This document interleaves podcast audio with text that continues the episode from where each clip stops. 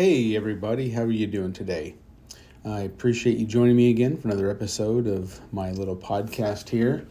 And I hope uh, I'm giving you some good content and something to think about and things to learn. And, and hopefully, there's some tidbits of information that you take out of this to use in your own um, trading portfolio. Today, we're going to talk about Microsoft.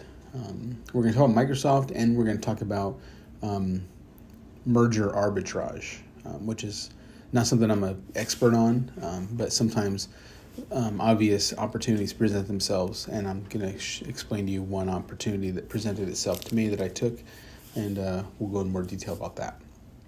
So, first, Microsoft. Microsoft reported earnings on the 25th, and it's a company that I've always liked. It's something that I've always um, watched. I've never really owned it. Um, I remember years ago, back before it started its big run up, it was trading in the 80s, in the high 80s, low 90s. And I was, um, I remember one day I was setting a limit order in and it just kind of took off. And I think it was around $89, $90. The order never filled. It started running, you know, like all the other stocks did um, a couple years ago. So I kind of lost interest as it ran up and up and up, you know, two, three hundred dollars a share. So, but as everything's been pulling back lately, um, it's come back up on the radar where I thought, okay, now's the time to actually start looking at it as um, maybe a core holding, maybe something to trade around.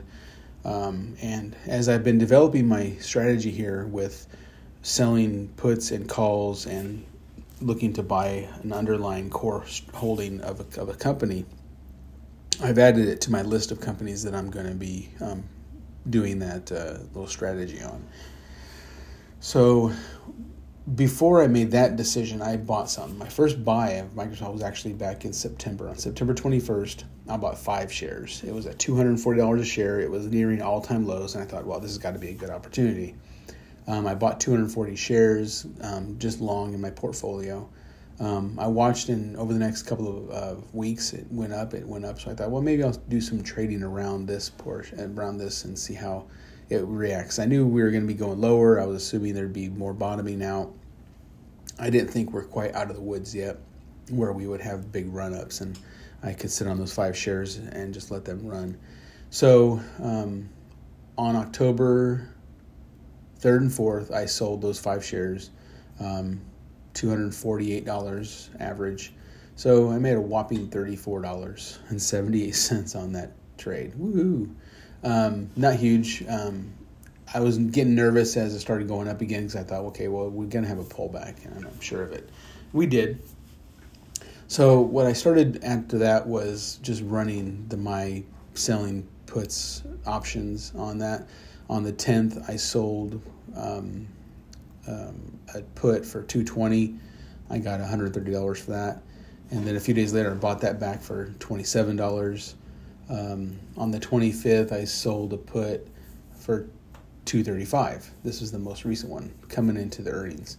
So right now I have that open, the $235 put. I got $160 for that.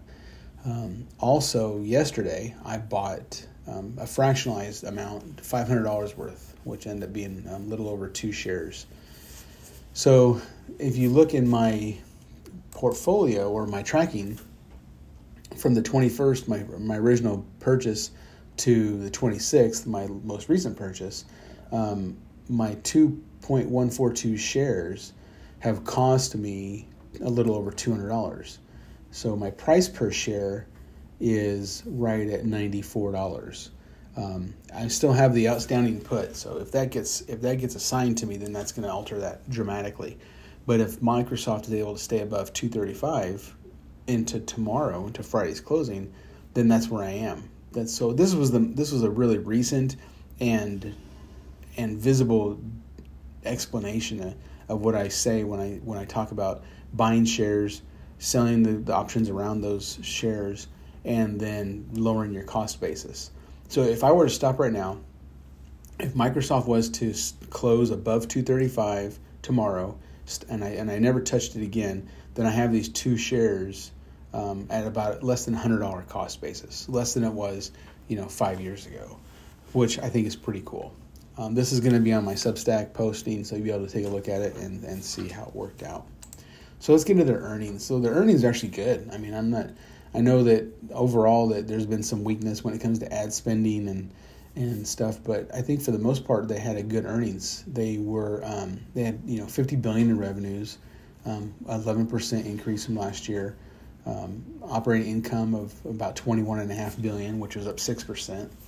Um, their in their net income it did decline um, by 14% to 17.6 billion, but that was a uh, a 20 a two dollars and 35 cents per share um, earning. So I mean, we're still making money. You know, the company's not growing like it like it had been, but nothing is. I don't think anybody expected it really to maintain that kind of growth. I know prior to the earnings this season, there's been a lot of um, like lowering of expectations to just to hopefully soften the blow of some of these earnings. Um, it's increasing its productivity in its different business it owns. You know, LinkedIn, Azure, Xbox. Um, those are those are all growing or you know slightly growing. Um, LinkedIn's revenue increased. Um, Xbox content declined, but I'm not too concerned about that because I'm really thinking that their um, Activision Blizzard merger is going to go through, um, and that's another um, arbitrage thing that I'll, talk about later on. Um, so overall, you know, it's it's growing in in services like cloud computing, cloud products. Their revenue increased 22 percent compared to you know Q3 of 2021, and they've also increased over their last year. Azure, LinkedIn, and cloud services, they're all growing. So that's a good that's a good thing. Um, Azure alone um, increased 20% over last year with a $20 billion in revenue. I mean, that's, that's amazing. Their one little unit is $20 billion in revenue. So I feel bullish on on Microsoft still. You know, we're, today's you know yesterday's um, movement in the in the stock doesn't scare me. Um, let me see it dropped. I know down to below my strike on my current um, put but like I said, I'm not worried about it. Closed yesterday at 231, and uh, and it's trading before market right now at oh 231. It's still it's ticking right there flat from yesterday. So I'm hopeful that over today tomorrow it ticks up a little bit. I get my close above 235, and then I'm able to sell another put on it. If not, then I'll get assigned those shares and I'll flip the wheel around and I'll sell calls on it and make some options premium there. So like I said, these all these my little charts I'll post up in my uh, Substack post later on today. So the next thing I want to talk about is Twitter. Have you heard of Twitter? Um, if you happen to uh, not yet follow me on Twitter, I'm at options underscore legacy is my um, Twitter handle.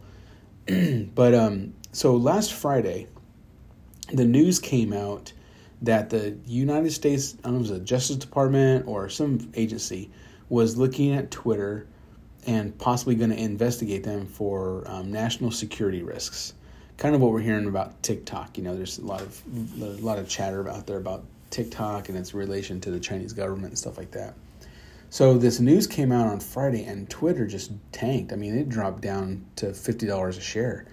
Now, at the same time, the common news was that Elon Musk was going to be closing his deal to buy Twitter the next week, this week, um, for $54 a share. Now, I'm not an expert on mergers and arbitrage and, you know, obviously government investigations, but to me that seemed like that was kind of an overreaction to the news because there wasn't announcing of an investigation. It was a rumor that there may be some kind of investigation going on. And there was nothing being really bantered about about the government trying to stop the acquisition. So, like, even if there is some kind of um, investigation being planned, it's something that could continue regardless of Twitter being a publicly traded or, or privately held company. So, what I did was I sold one put on Twitter with a, I went as far as I could, a January 17th a 2025 expiration the further you go out in the expirations, the higher the premium is. So I sold this pre this put that expires in January of 2025 at fifty dollars strike price, um, and I got three dollars and twenty seven cents for that. with fees and commissions, I netted $326.31 um, on a one week hold because tomorrow it's uh, all the news reports are saying that it's um, it's it's closing day for Twitter.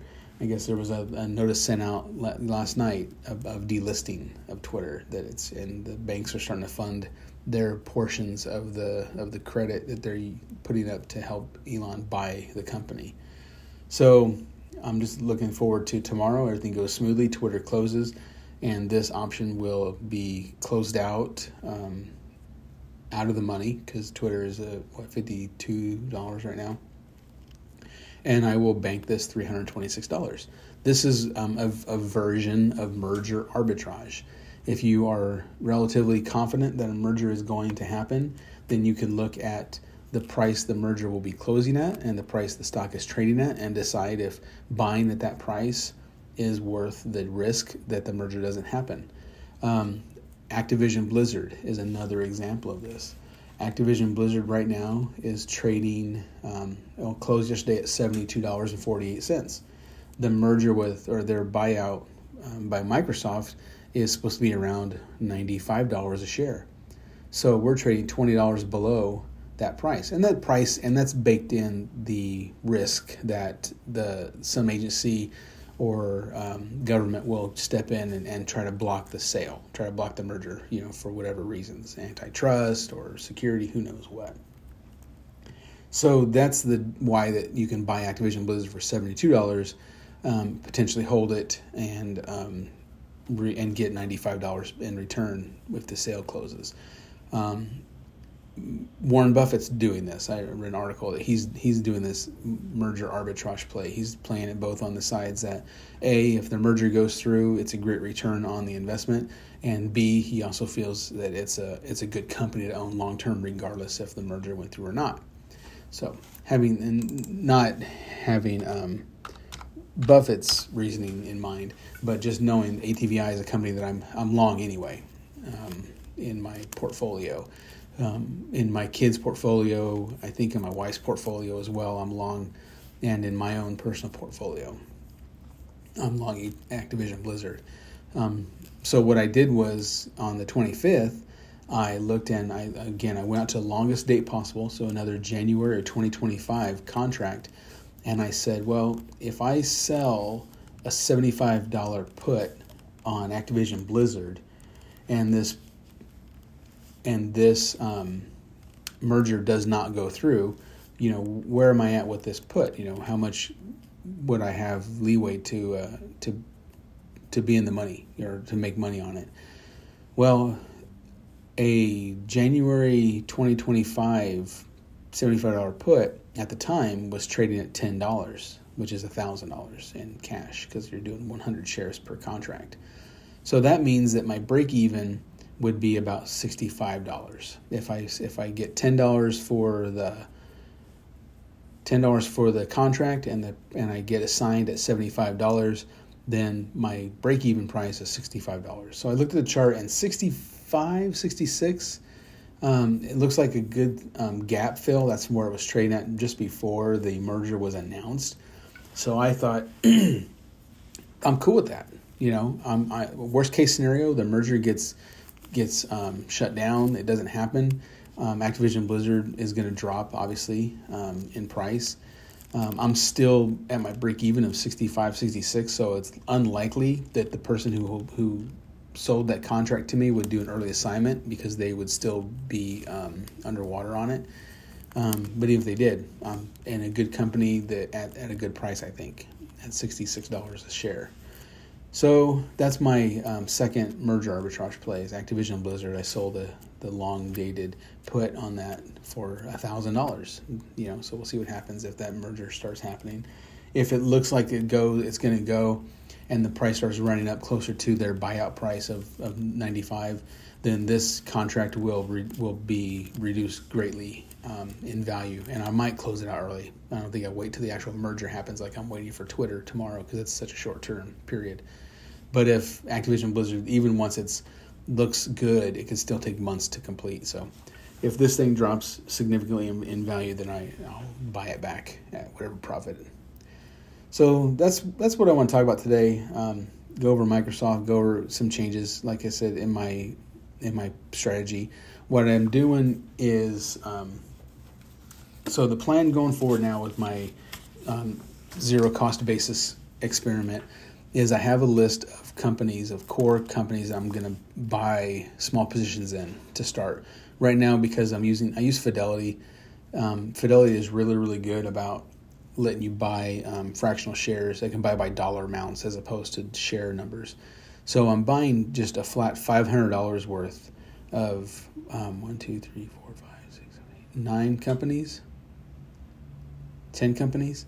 Um, Apple, Microsoft, Tesla, um, IWM, the Russell 2000 ETF, Snow, um, Confluent, Zscaler, uh, Delo, and Datadog. Those companies are, I think, going to be some long-term holds that I'm that I want to get my cost basis down because um, like the Snow and Zscaler, those are more risky. You know, they're they're still trying to prove themselves. Um, but I think by running this strategy on those, if I can get down to a, a core holding where um, my cost basis is much much lower than they're trading now, then I'm in a safer place with holding those companies long term. Um, my plan is to, like I said, I buy the five hundred dollars worth now, and then sell puts and calls around that um, core holding. Now I'm not selling that core holding because you need hundred shares in order to really to do those strategies. So that's why the, the puts go first, and then the calls if assigned, and then put more puts. You know, um, but I will use some of my options premium that I get for each holding to add to the core holding on on pullback days. You know, when the, when I think the stock price is trading lower. Um, if we're on a day where the where the market's just running, you know, two, three, four percent, I'm not going to add to it. But if we're down that day and if it's red and it's close to my, you know, what I'm thinking is a good cost, then I'll buy some more. But those are going to be game time decisions. But I know you're not following me for trades. You're not following me for alerts. Um, hopefully, you're following me just to see what I'm doing and to see if some things I do is something that you can apply to yours.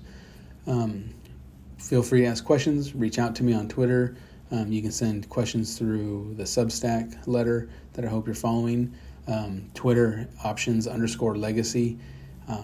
Give me a follow there. In my Twitter bio is a link to the podcast as well as the Substack. It's all free. I'm not charging for any of this stuff. I'm not trying to make any money. I'm just learning along with y'all.